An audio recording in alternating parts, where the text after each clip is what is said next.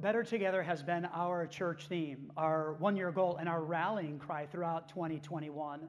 God is using this theme to help us all live out the words of Romans 15, 5, and 6. May God help you live in complete harmony with each other, as is fitting for followers of Christ Jesus. Then all of you can join together with one voice, giving praise and glory to God, the Father of our Lord Jesus Christ. We are experiencing a year of coming together as a church family.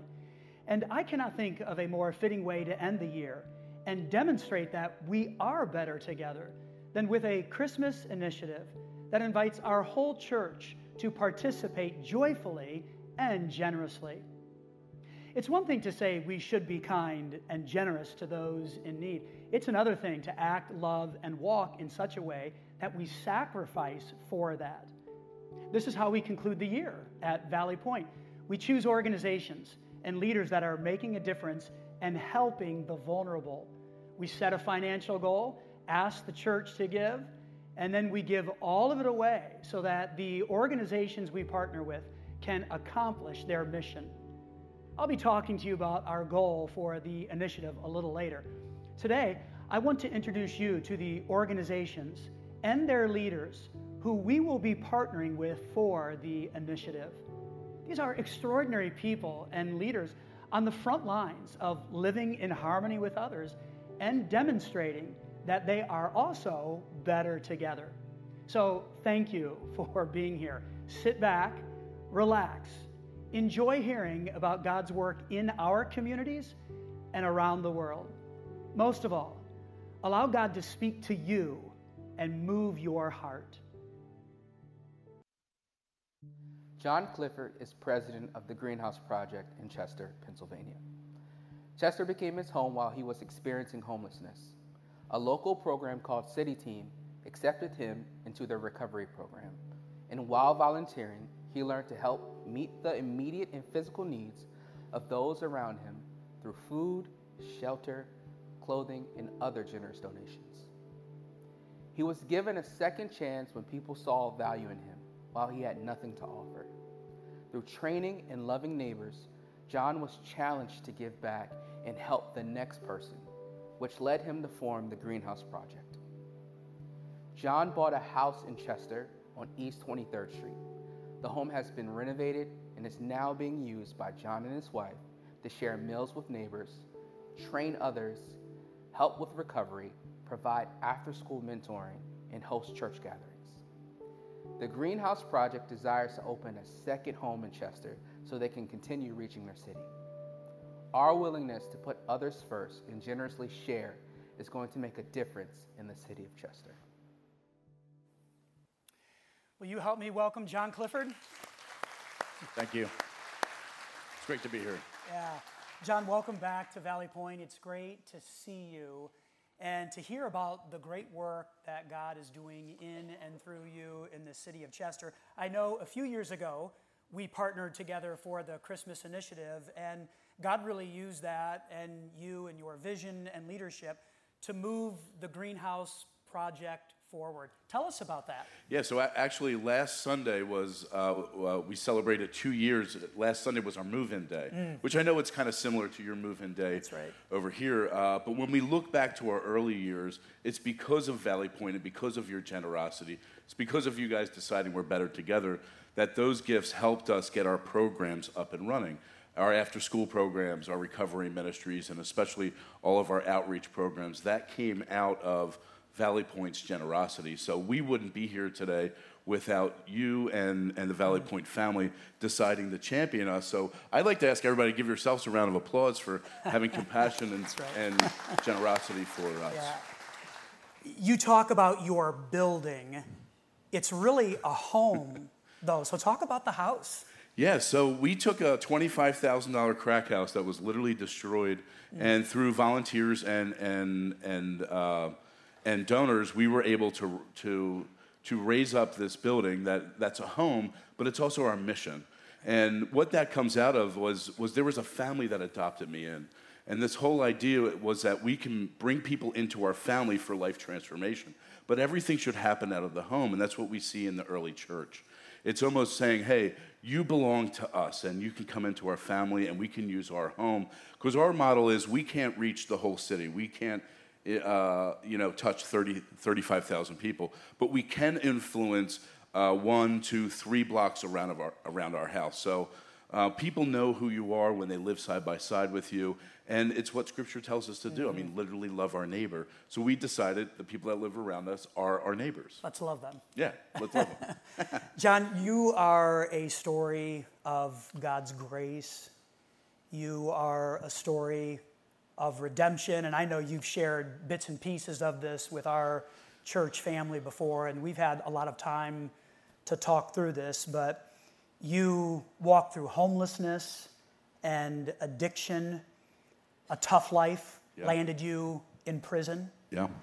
Upon release, you came to live in Chester and you started to participate in the programming and even living at City Team, which is another ministry that our church loves as well.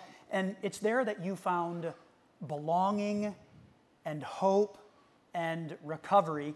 You spent several years at City Team working with them and even launching a cafe, which is a beautiful part of how they serve the city. Absolutely.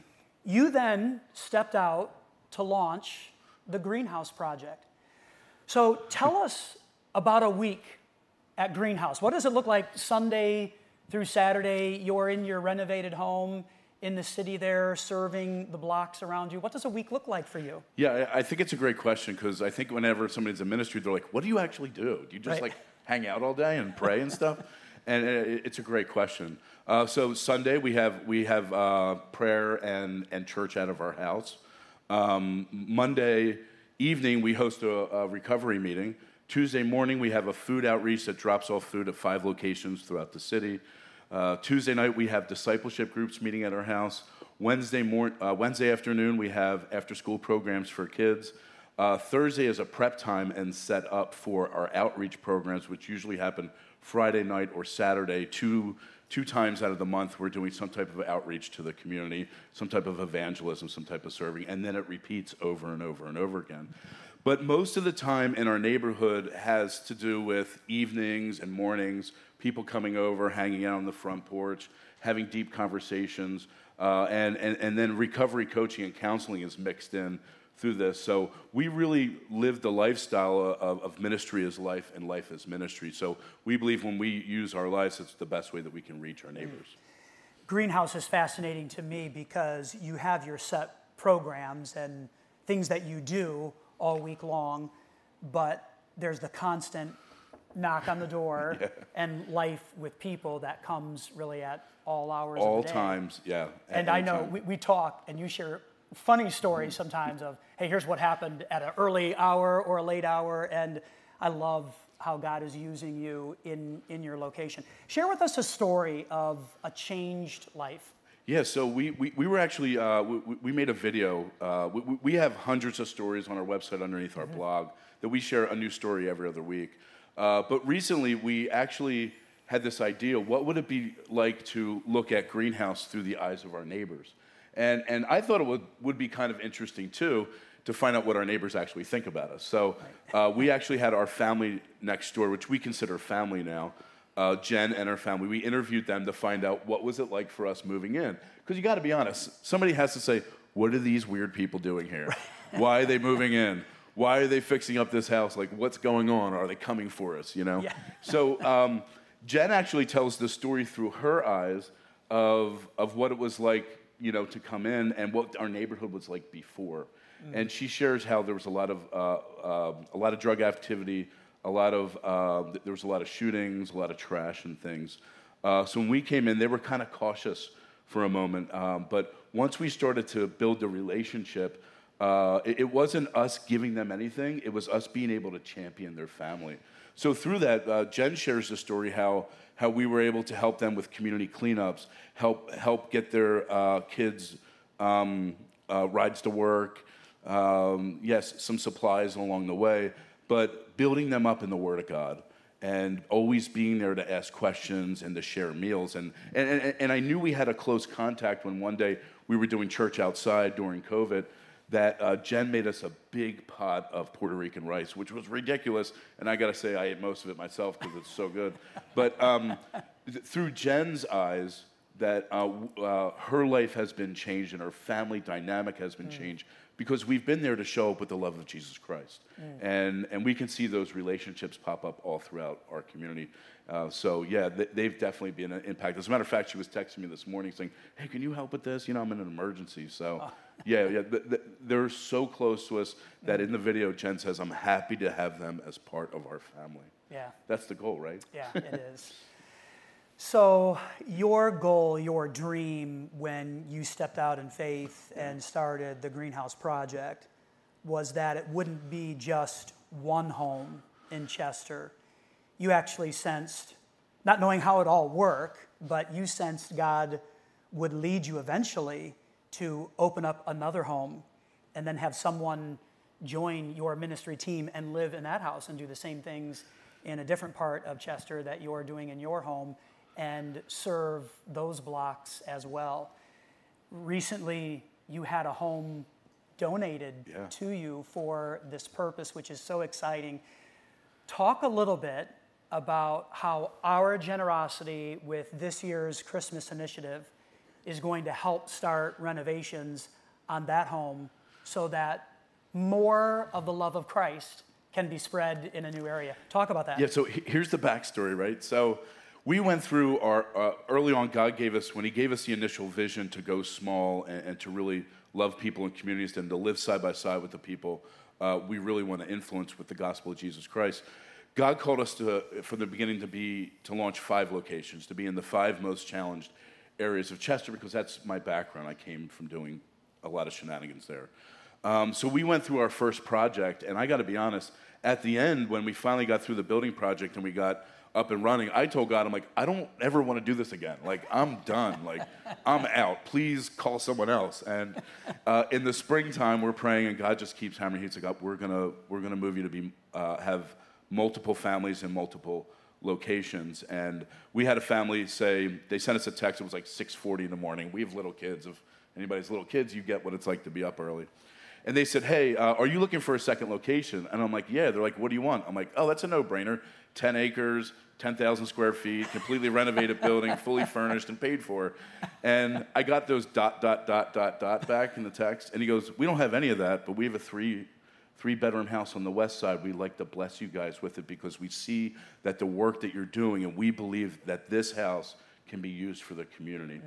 Mm. Um, so we, we were able to get that uh, donated, and closed, I think, in the end of January, but that's going to be our second location, which means we are already hosting prayer nights. We hosted a prayer night there last night. We're doing some minor renovations. Uh, we're, we're, we're, doing evangelism in the community, and we want to set up the same, uh, the same outreach that we have here in a second location.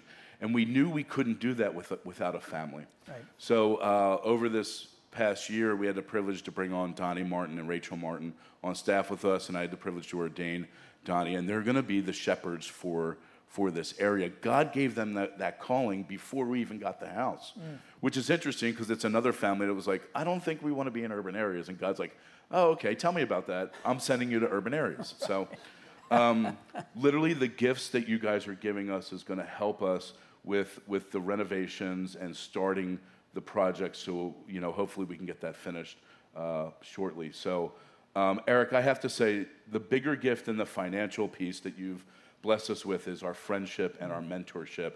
Being able to spend a lot of time with you um, and just being able to pick your brain. It's because of you and, and, obviously the Valley Point family, but you guys have helped formed us. And, you know, uh, Bob Leonetti's on our board, and there's been a lot of volunteers down here. So we really consider you guys family. And uh, so I, I, I want to say thank you to you personally for pouring into me um, you know, uh, it, I'm incredibly grateful. Thank you. Thank you yeah. so much. Well, we love you and your wife, who is going to have a new baby girl. They've this got a Friday. girl coming this Friday. This Friday, so, so yeah, we only yeah. do holiday babies, so I don't know. they have a son, so they're going to add a sweet little girl to the mix. And we love you, and we love the Greenhouse Project and how God is using it yeah. to be a bright light in a place that needs it. So thank you for your commitment to Jesus and for your partnership in the gospel. We look forward to seeing how God uses our generosity to help the Greenhouse Project move forward. Will you help me thank John Clifford? Thank you, guys.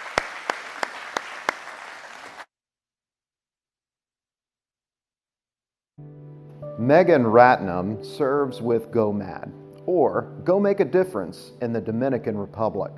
The main purpose of their work is to stop the cycle of poverty by educating children, helping them graduate from school, keeping them healthy so that they can stay in school, and training them to get a job. Within the villages where GoMad serves, there is an English school and a children's Bible study. There is a medical clinic and a doctor where care is received. And for those 18 and over, technical skill training. Restoring hope and creating opportunity for the exploited and the vulnerable is a priority. Megan Ratnam, who has worked with several of our teams that have served in the DR, is the executive director. We have a team that will be going to the DR in 2022 to serve and to love. Our willingness to put others first and to generously share is going to make a difference in the Dominican Republic. Well, this is Megan's first time in our church home. Will you welcome her to Valley Point? Megan, it's a joy to have you here. And I feel like you are part of our church family, even though you've never been in our church home before, because you host and you participate in all of the trips that our church takes to the Dominican. And I want to personally thank you for loving our church and for loving our people, for being patient and kind with us when Delco invades the Dominican. Right? Thank you for that. You are a missionary. That's who you are, and you were called to the Dominican. Tell us about that process of being called to the DR. All right, it was so funny. So it's 2002. I'm a youth pastor in, uh, in Canada. And uh, my senior pastor comes to my office and he says, Megan, I want you to take the youth on a mission trip. Now, I'd never been on a mission trip before, and I don't know what, the first thing about mission trips, but I figured the first thing we have to do is figure out a place. Right. And so, you know, I asked the Spirit to help me, and I had a globe in front of me, and, and I said, God, where do you want to take me? And I spun the globe, and, and I made sure that my finger was south and, uh, and I put my finger down on the globe, and, and it was a Dominican. And so it's like, all right, we're going to the Dominican. And uh, so I took the group there. And then a few years later, I'm at a new church, and that church was uh, had started taking teams down to the Dominican Republic to work in a community called Caraballo. Mm. And so I started leading those teams. And then in 2009, my husband and my church, they gave me their blessing to leave them for the summers and start spending my summers living in Caraballo. And so I did that in 2009 and, and 2010. And then it was in 2010, my, my husband was a little ticked off with me. And he's like, look, this is my dream, not your dream. Like, why can't we just move down there permanently? And, and so it's like, all right, well, let's just figure it out and try it and see, see where this takes us. And so that's how we got to the Dominican. It's fascinating to me how God often works in unique and mysterious ways, and sometimes even in spite of who we are, to place us where He wants us and where we definitely need to be. despite who I am. Yeah. yeah. so you serve with Go Mad, which stands for Go Make a Difference. Describe it for us. Yeah, so our goal is to eliminate all the reasons why people struggle to find a job. And we work right now in five different communities. We're going to be starting our sixth community in uh, hopefully soon in January. And, um, and our goal is to eliminate all those reasons one being like education, uh, another being documentation, making sure that people are documented. Um, health is a huge reason. And then just um, empowering people, helping them know that they can. Because um, they just struggled so much that, uh, that just saying that you can do it makes a huge difference. What excites you right now about your work and your calling in the DR? What gets you fired up and ready to go back? Yeah, so I think what really excites me right now, I've been in the Dominican for 10 years now. Mm. And, uh, and what's so cool is the difference that I see in the community. In the community that I'm working in personally, when we first got there, one in 10 families had one person working mm. in their household, one in 10. And now that stat is nine in 10. people are finding jobs. And what is so cool is wherever I go, I'm seeing people from the community working at the restaurants, at the airport, in tourism, and I'm like, oh my like it's amazing. I didn't know it was going to work. I mean, I, but it's amazing. It's working, and people people are working, and the dignity that you have to be able to provide for your family, it mm-hmm. has changed the community. And what is so cool is that this community that was once just surviving is a community that's now thriving, and they want to now go into other communities and work in other communities. And so they're they're paying it forward. They're giving it back. They see what God has done um, for them, and they want to do the same thing in other communities. And it's absolutely amazing just to see a community um, that was once downtrodden and now they're excited. Mm. Share a story with us, encourage us with a change life. Yeah. Well, once upon a time. So, um, there's this family that I met in 2010, mm. and uh, it's a family. It was a family of nine children, and uh, and their oldest brother was McKendy. Mm. And I met McKen when he was 12 years old.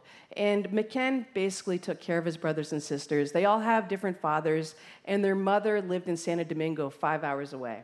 And mm. so he was taking care of his brothers and sisters. He was a kid. And, uh, and so, coming alongside his family, they were all born um, to parents who were Haitian and as a result, for many different reasons, none of them had any documentation, which is a setback all in itself. But being able to walk alongside McKen and his brothers and his sisters, and, uh, and McKen, he, he's now graduated high school, he's going to be going to university soon, mm. and, uh, and, and watching them, them thrive and grow, they, the older kids, they grew up in this, in this um, terrible poverty. But the younger ones, the older ones, are taking care of the younger ones. And, uh, and they're not allowing their younger brothers and sisters to have the life that they have, mm. that they had. And so the older ones, they're, they're working, they're in school, and, uh, and they're making sure that their younger brothers and sisters are working and going in school, and coming alongside them, and then also just trying to help them be children and not to be the adults that, that they were forced into, but allowing them to also have some type of a childhood as well. Mm-hmm. It's been such a, an amazing privilege to walk alongside this family. Mm. You've mentioned it a few times the value, and this is part of what you guys have been called to do the value of learning English and then documentation. Like, that's a really big deal in the villages. Talk about the importance of those two things. Yeah, so first of all, like, I mean, documentation is huge. If you do not have a birth certificate, um, you don't have a name, you don't have an existence. Nobody, nobody claims you as their own. And so, for a lot of the children in the communities, they had no birth certificate. And, uh, and as a result, they have no right to an education past, grades, uh, past grade eight. They have no right to work. They're constantly in this state of fear of being deported to a country that they've never been. But then when they get to the border of that country, the country says, well, they're not ours. And so then they're in this limbo of never having a place. And so in 2014 and 15, the government uh, changed some rules and, uh, and they, they allowed a process for those who didn't have birth certificates to get their birth certificates, and for those who are living in the Dominican illegally um, to become legal. And at that point, I also was living in the Dominican illegally, so I also uh, became legal through that process.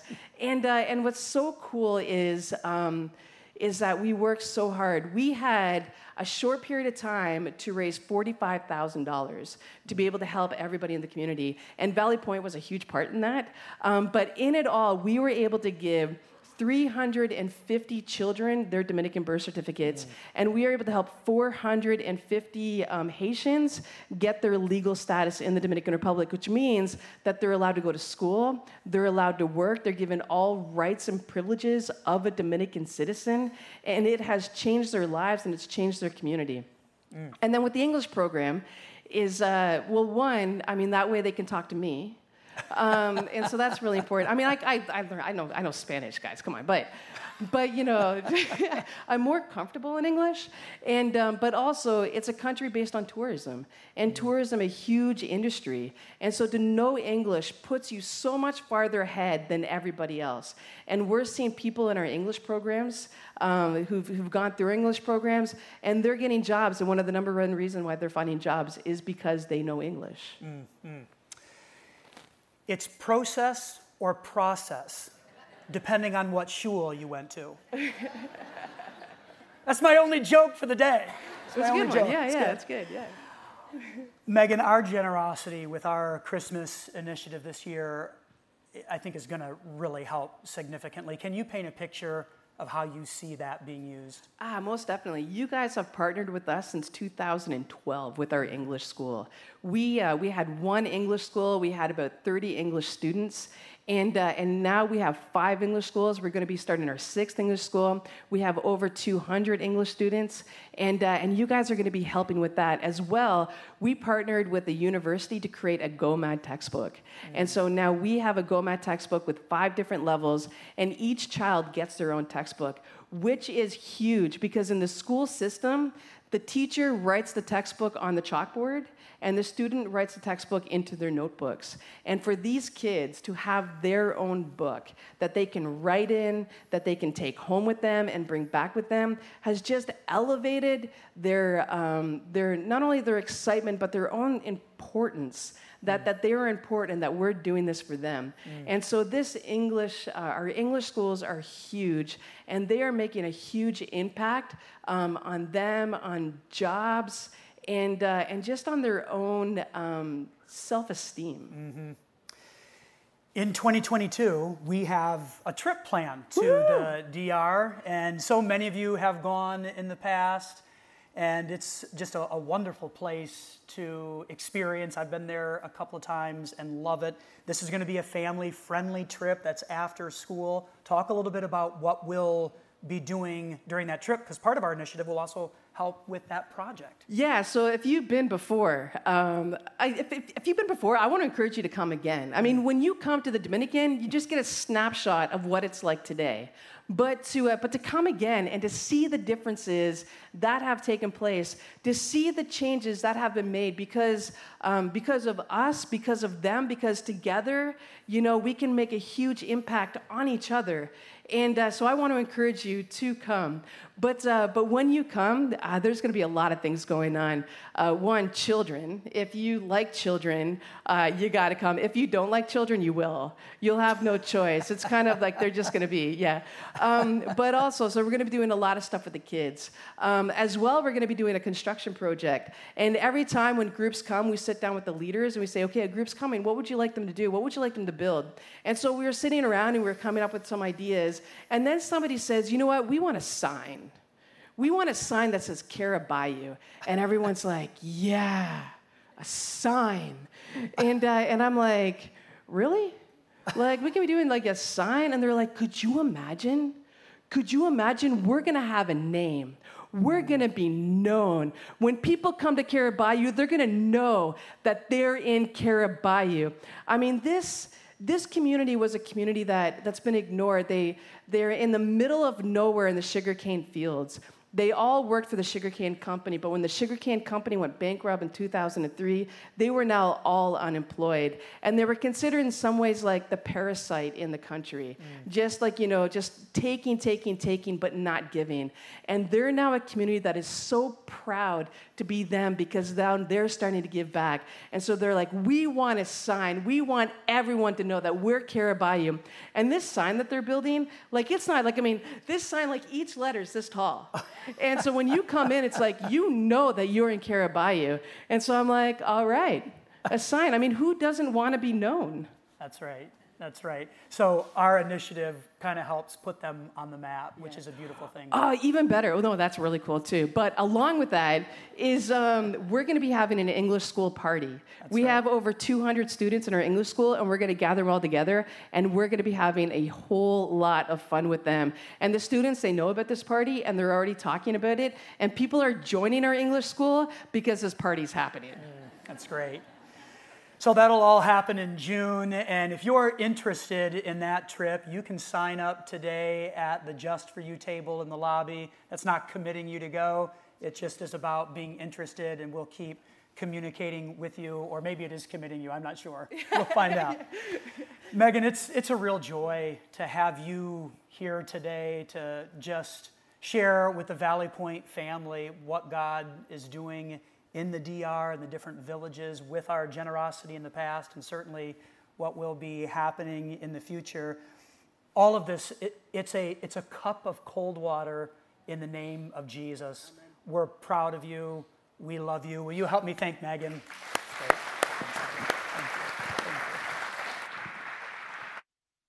Pastor Paul Adams Sr. founded Cornerstone Christian Ministries in Chester, Pennsylvania, and serves as the senior pastor. Founded in 2013, Cornerstone's passion is to restore souls and grow a great Christian community through service, ministering, witnessing, and mentoring in the name of Jesus. They seek to be a conduit to reach the searching and unconnected people. Just this year, Cornerstone Christian Ministries, with its unique mission of inspiring social change for children, youth, and families through education, positive youth development, and leadership, blessed over 1,000 families through their book bag giveaway and other community activities. Cornerstone provides a grief care for children who have lost a parent or a sibling to gun violence. They also help adolescents address peer relations, body image, drug and alcohol use, mental health, coping skills, and goal setting. Cornerstone provides books, toys, and coats to those in need. They love their location and dynamically serve. Our willingness to put others first and generously share is going to make a difference in the city of Chester. Will you help me welcome Pastor Paul Adams Sr.? you are the senior pastor for Cornerstone Christian Ministries in Chester, which began in 2013. You were the one who launched that. And as we were preparing for this, I, I love the vision for the church. You stated this way We exist to restore souls and grow a great Christian community through service, ministering, witnessing, and mentoring in the name of the Lord Jesus Christ. I love this vision because I think it captures what the early church was doing as it was formed. So tell us more about Cornerstone and how you function and how you love your community. Amen, amen. well, can I, can I just you can, can. church say amen? amen, amen. Amen. I tell you, Cornerstone Christian Ministries, we're uh, unique in our ability to do much with less. Mm. God has blessed us with a caring heart, members with a caring heart, to go out and minister, to give our own, to give our all to the needy, those searching, those that are looking for a conduit to fill in when they're trying to find their way. Um, one thing I could say when Cornerstone started in 2013, uh, July 13, 2013, was our first service. I knew that seven people were going to be in that service. seven. I have a picture of my phone that we had over 75 people mm. the first service. We were in a building that was down on 3rd Street in Chester. It had 89 seats. Week three, we didn't have enough seats. Mm. And that's how God has moved us and continued to move us throughout. Just having His way as we continue to be obedient to Him. Uh, we're, we're, based out of uh, Ephesians 2 19 and 20, mm. which simply tells us that we are no longer strangers nor foreigners, but we are now fellow citizens mm. with the saints and the household of God. It goes on and lets us know that we are built on the foundations from the apostles right. and the prophets, and Jesus Christ is our cornerstone. Mm. And we stand there on that. Amen. That's right. Amen. what excites you about Cornerstone and what you're seeing today? What gets you fired up and ready to go back and serve? Every time I think that we have, let me back up. Every time I think that God has said, okay, you did that, God has another plan. He already has something in store. What's what do I need next? What is it that you would have us to do next? We're not a ministry that sits on our hands. We don't stand back in the corner. We go out, we service the community. If somebody has a need and Cornerstone finds out about it, that need will be met beyond measure. Mm. Whatever, if it's fix a meal, if it's bring a meal, you need clothing, you need school supplies, you need help in school, you need tutoring, you need mentoring, you need fathering, mothering. You just need somebody to just say hello, give you a hug.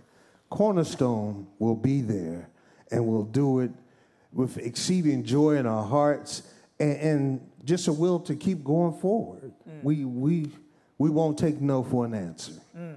Mm. And that passion that's there, I, I just thank God.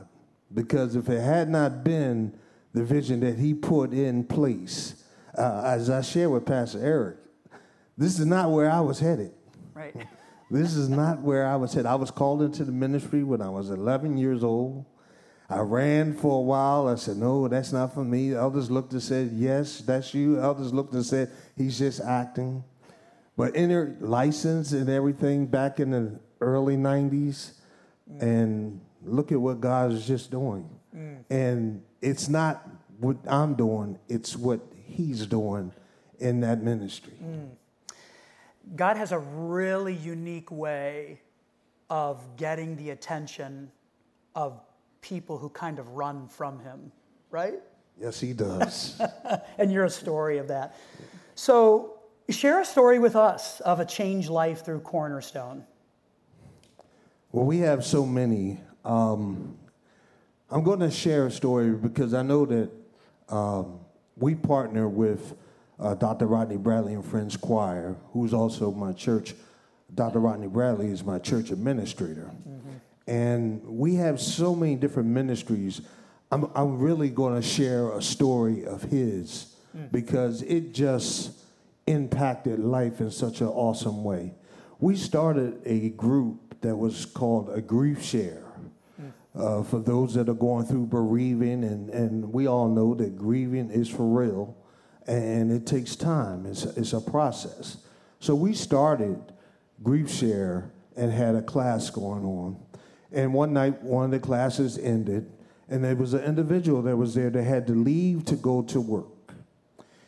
And leaving to go to work, things transpired, what he was going through in his life. And our own Dr. Bradley happened to be home late that evening. I, I believe, I'm, I'm talking real late, 3 a.m. in the morning, mm. and popped on Facebook and on Facebook was this individual who was about to take his life. And he mentioned that he had been at the grief share, but because he had to leave, he felt a void. Dr. Bradley went and met with this individual, reached out to him, got his contact information, called him, talked, if, if I could say, talked him off the ledge. Mm got him to a hospital, went to the hospital, and ministered to him just to have this individual come back, tell his family about Cornerstone and about how we had been. So, upon that happening, the Lord led in my spirit that we can't just do this one time. Mm. So, Grief Share became a ministry at Cornerstone. Mm. And not only for adults, but for our young people, because they're going through too. When you lose a loved one, it's not just about the one that was the spouse, the mate, or the friend. You have children involved that also go through a process. And we just want to make sure that nobody gets left behind. So here at Cornerstone, our, our passion and what we love is just being able to help somebody. Mm-hmm. And if we can continue to do that, one person, 10 people, 100 people, whatever comes our way, and anything that we need to do within this ministry to make it happen. Mm. Paint a picture of how you see our Christmas initiative supporting and helping the mission of Cornerstone. Amen. Well, the first thing I will pull up this morning, better together. Yeah. Truer words have never been spoken because mm we can all do more when we all work together. That's right. Yeah. At Cornerstone, yeah. you know, we, we can all whatever we may be doing on this side, we can do on that side, and so forth. And just if we get like minded, mm. imagine what we could do. Mm-hmm. We as saints, we as Christians, we as brothers and sisters of the household of God. That's right. So, here at Cornerstone, some of the things that we have planned for this initiative, as God has led us uh, to continue to minister and fester, to grow, if you will, we have been identified, one, as a yellow ribbon site, and yellow, yellow ribbon for our service people, mm-hmm. uh, armed forces that are veterans, that have experienced homelessness, that are going hungry, that, that are in need of clothing because of the effects that the war has had on them as they defended for each and one, each and every one of us. We, we provide for them. Uh, the Bible tells us that you should clothe, feed, visit those that are in prison, clothed and naked. And if you're doing all these things, you can't leave anybody out. Mm. You can't seclude anybody. So that's one of the things that we're doing. Another one is our victim awareness program that's for our young people.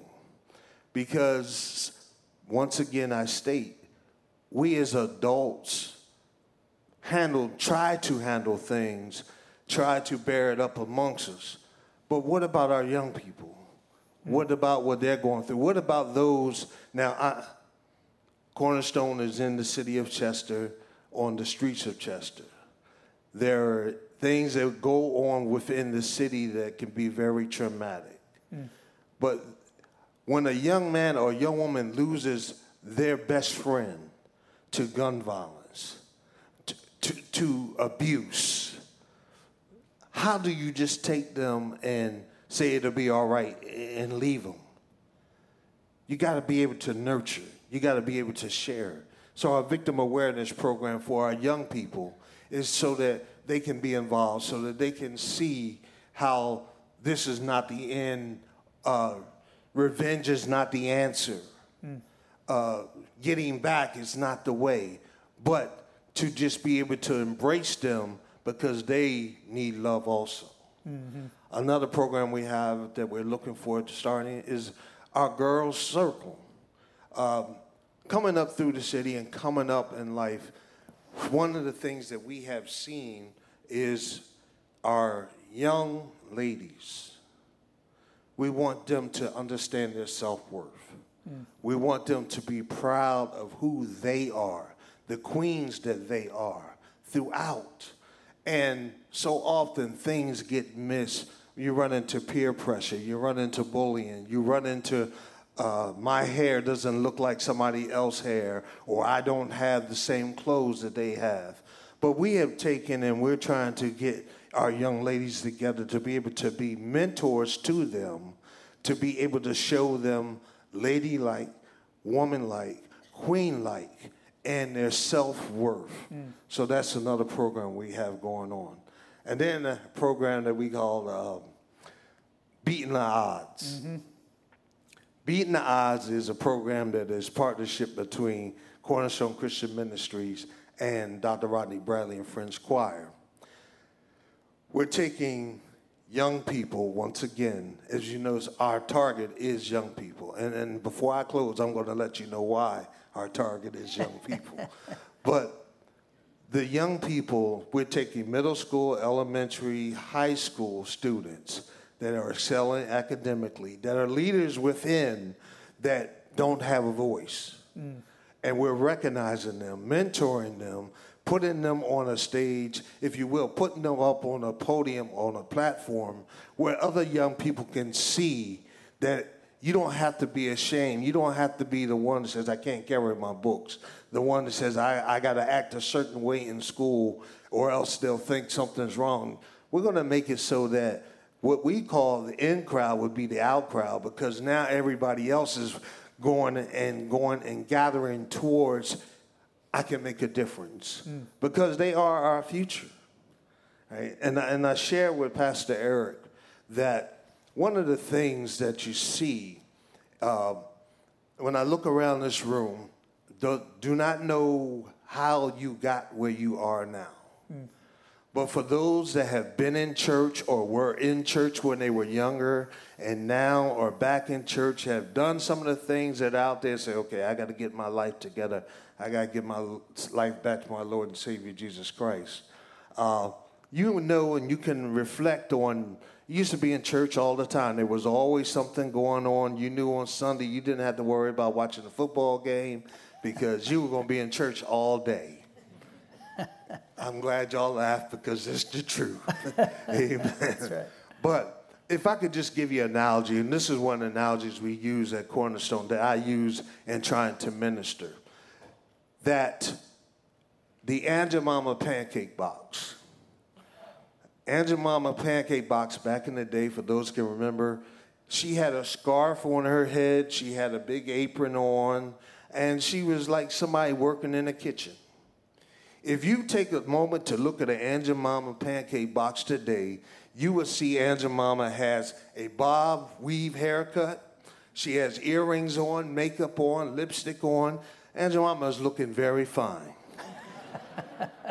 this is my point. We've got to do what we need to do to continue to share the Word of God.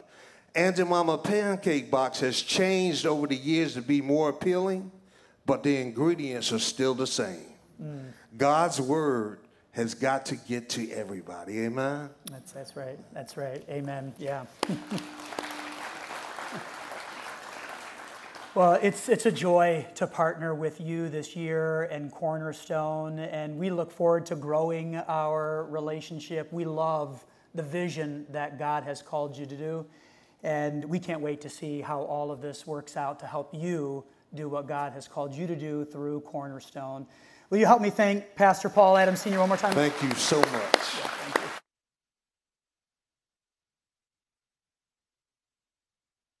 Joe and Robin Oster lead something new called the 825 organization.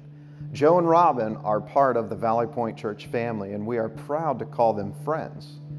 The 825 organization mission is simple to provide without cost items for children and their families. Things like educational games, activities, DVDs, crayons, and other items that bring a smile while they are admitted at CHOP for long term medical care. Their focus is on families with kids who have multiple medical problems and diseases that often do not receive a lot of outside attention. Our willingness to put others first and to generously share is going to make a difference for families walking through difficult circumstances and long term care with their children. Will you help me welcome Joe and Robin Oster? I'm excited about partnering with you this year in the 825 organization because it's beautiful and impactful and certainly a very real part of who you are as a family. So tell us about 825, please. Well, 825 uh, was born out of death. Mm. Uh, our daughter Abigail, at the age of 15, went into the presence of our Lord um, she was born at 34 weeks with a host of medical problems and lived a full, fun life.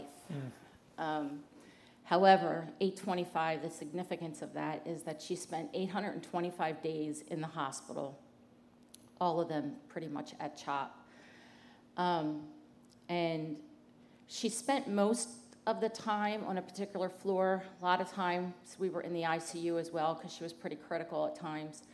But the floor that she stayed on, um, they were wonderful to us. They, or to her, not I'm, I guess us, all of us as a family, but there would be times that we'd be in the emergency room for hours on end, and we would get up to the room, and they would have her princess castle and her pirate ship waiting on the mm. table for her and she would walk in the room and she'd go, oh, My pirate ship, my princess castle. And so when she passed and we had her memorial service, we wanted, um, we wanted it to mean something. We didn't want just flowers brought or gifts of money given to us or donated to just anything. So we had asked people to bring brand new toys still in the package to her memorial service because we wanted to collect 825 toys, one for each day that she was in the hospital, hmm. and donate them to the Child Life Room that so graciously helped her to be a kid while she was inpatient, and our other children because they took care of them too. And while we didn't meet that goal at her memorial service, um, a couple years later, or not even a couple years, the following year, Joe's coworkers got wind of we didn't meet that goal, and so they said we have to meet this goal, and they then did a drive at his work, and we far exceeded that goal, and money came in as well, and there's a man at Joe's work called the Crayon Fairy that he will provide Crayola crayons, a case of them, and a, and a case of crayon coloring books, not crayon, case of coloring books um, for the kids. And um, we just have to call him up throughout the year, Yeah. and he'll supply them for the, for the child life room on this particular unit for us. And then the following year, Joe got, got a call from his coworker, and she said, "We want to have a happy hour." And he's like, "Okay." She said, "But we want it to mean something. We want people to donate um, to what you and Robin are doing." And what Joe and I had ended up getting wind of was that at Christmas time, the um, unit had started purchasing PJs for the kids on Christmas Eve. And Joe and I got so excited because we were like, oh, this is something we could do because we used to purchase Christmas Eve pajamas for our kids every Christmas. It was just a tradition that we did. And we said, instead of this being all about Abby, we wanted to honor our kids this way. And so we kind of took on the theme of PJs for patients. so um, his work got wind of this and said, We want to be a part of this and we would like to come alongside of you. And so at our happy hour, we would like to raise funds for PJs for patients. And we were like, Well, okay, that sounds like a great idea. So we made an appearance at the happy hour and we were completely blown away as a couple thousand dollars had come in, which was far exceeding what we had ever imagined. And they were literally stuffing money in Joe's coat pocket um, as we were there. And we were just sobbing because we were just so humbled. But what that money did was not only allowed us to purchase the PJs for all the kids on the unit, um, but it allowed us to support them through the year with getting some activities and toys for the kids on the unit. Um, fast forward to this year, um, we have already raised enough funds for PJs for patients for this year because they have to purchase them now in order to have them in time. Um, and I've already sent the check out for them, which we're so excited about that we can do this. And um, but to be able to just you know reach out to the families there and in that way in honor of all of our children, not just Abby. Talk about the uniqueness of the floor and the unit there that you try to focus on in your work. So the floor we mainly got admitted to was 8 South. Uh, this is a uh, not a cardiology floor, not oncology floor. What you see whenever the celebrities go to CHOP, they always go to those floors. And this is a floor with a lot of chronically ill families who come in and have numerous admissions. And these are kids that are very familiar with it. Shortly before Abby passed, Abby asked Robin and I, Can I go to the hospital and say goodbye to my friends? So we got to the floor. They had this huge, I wish you had a picture, Eric, but uh, we, they had a huge picture. 8 South loves Abby. And had all their signatures on it. And I never forget Abby looking at Robin and saying, Mom, look, they love me. They certainly do. And uh, this is also, we've kind of learned from the School of Hard Knocks of how to do this, being parents, but this is also for the opportunity for Robin and I to come alongside of a lot of parents who are, this is just their world gets rocked. You know, you're cruising along on a pregnancy, next thing you know, some parents don't find out until their kids are born. And then Rob and I have walked through this one and we have partnered with them and we'll sit and we'll take the families out for lunch. And, you know, Rob, I work at Penn, Robin works at CHOP. She has the opportunity to go sit with these parents. And, you know, just to provide for the parents is just such a, uh, such a blessing. And it's whatever comes up, gift cards. You know, when, when uh, people come in there, the last admission at Abby's the hospital, they presented Rob and I with a gift card and a food voucher. And we had never gotten one. We were admitted 76 times at a hospital. And it was never about the money for us. We wanted to be able to say, well, you know what, when the kids are admitted, let's give the kids something, but let's give the parents a Starbucks gift card. There's a Starbucks right across the street. Let's provide something for the family and their other children. Some children have no parent. Rob and I were afforded the opportunity to where we could both, our works are very agreeable for allowing us to, one of us would always be there. There are some single moms, single parents who have their kids are alone and they have nothing to do. Mm-hmm. So we can provide. And when Child Life says, you know, also in his Eric, when someone says, Joe, we have this thing, Rob, we have this need, yeah, sure, we mm. got it. Get, get, it. Just we, we don't say no. Mm. We don't say no. Mm. That's what a blessing that is. Mm-hmm. It's it's just awesome. Share a story of a life transformed and impacted through 825. Um, there's a physician at CHOP that who was my favorite physician, and I don't even think I told you this the other day. Um, Abby had named a Barbie doll after her, which was a huge thing because Abby loved Barbie dolls. Um, and after her passing, I took that Barbie doll and presented it to her, and we both had a huge cry fest. But um, this physician contacted me one day and said, um, Robin, I have something to share with you. I hope I can get through this. And I said, I said, what is it? And she said, well, I'm just coming back from maternity leave. And I said, yes. And she said, I, I had a son. And I said, oh. And she said, I was going to abort him. And she said, I found out during my pregnancy that he had Down syndrome. Hmm. And my husband and I just felt like we didn't want to take that on and we were going to abort him. She said, But I stopped and I looked at you and Joe and I said, What a blessing Abby was to you two, and how wonderful she was. And I said, If Joe and Robin can do this, I can do this too. And I was crying on the phone with her, and I said, Welcome to our world. He is going to rock your world and enjoy the ride.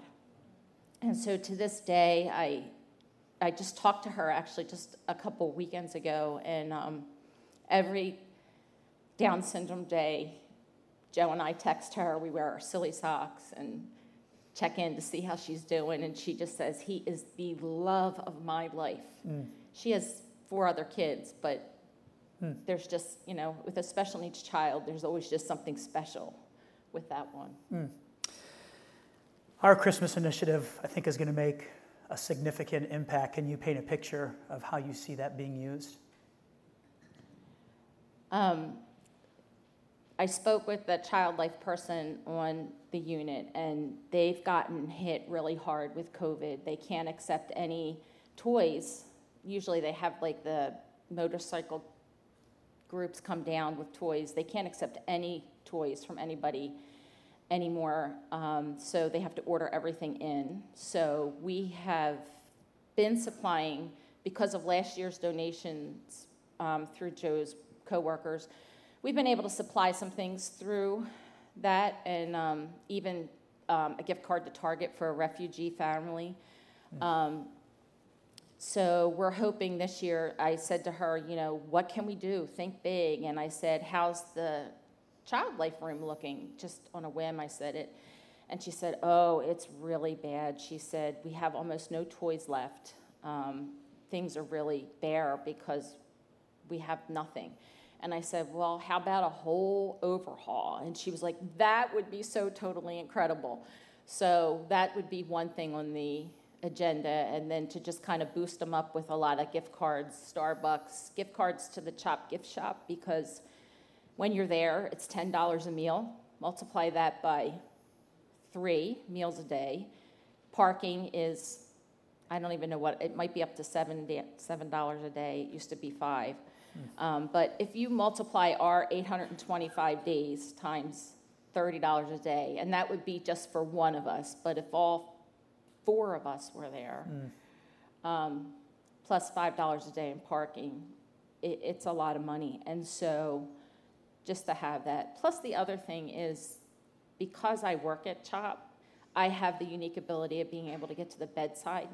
Um, and so, if anybody ever knows anybody that's down there, just reach out to me, and I will be happy to go down and sit with them and pray with them and meet a need. You both work, you have a beautiful family. I'm thankful that you're also part of the Valley Point family and you call this your church home. We love you both and we're excited to partner with you for this year's Christmas initiative. Will you help me thank Joe and Robin?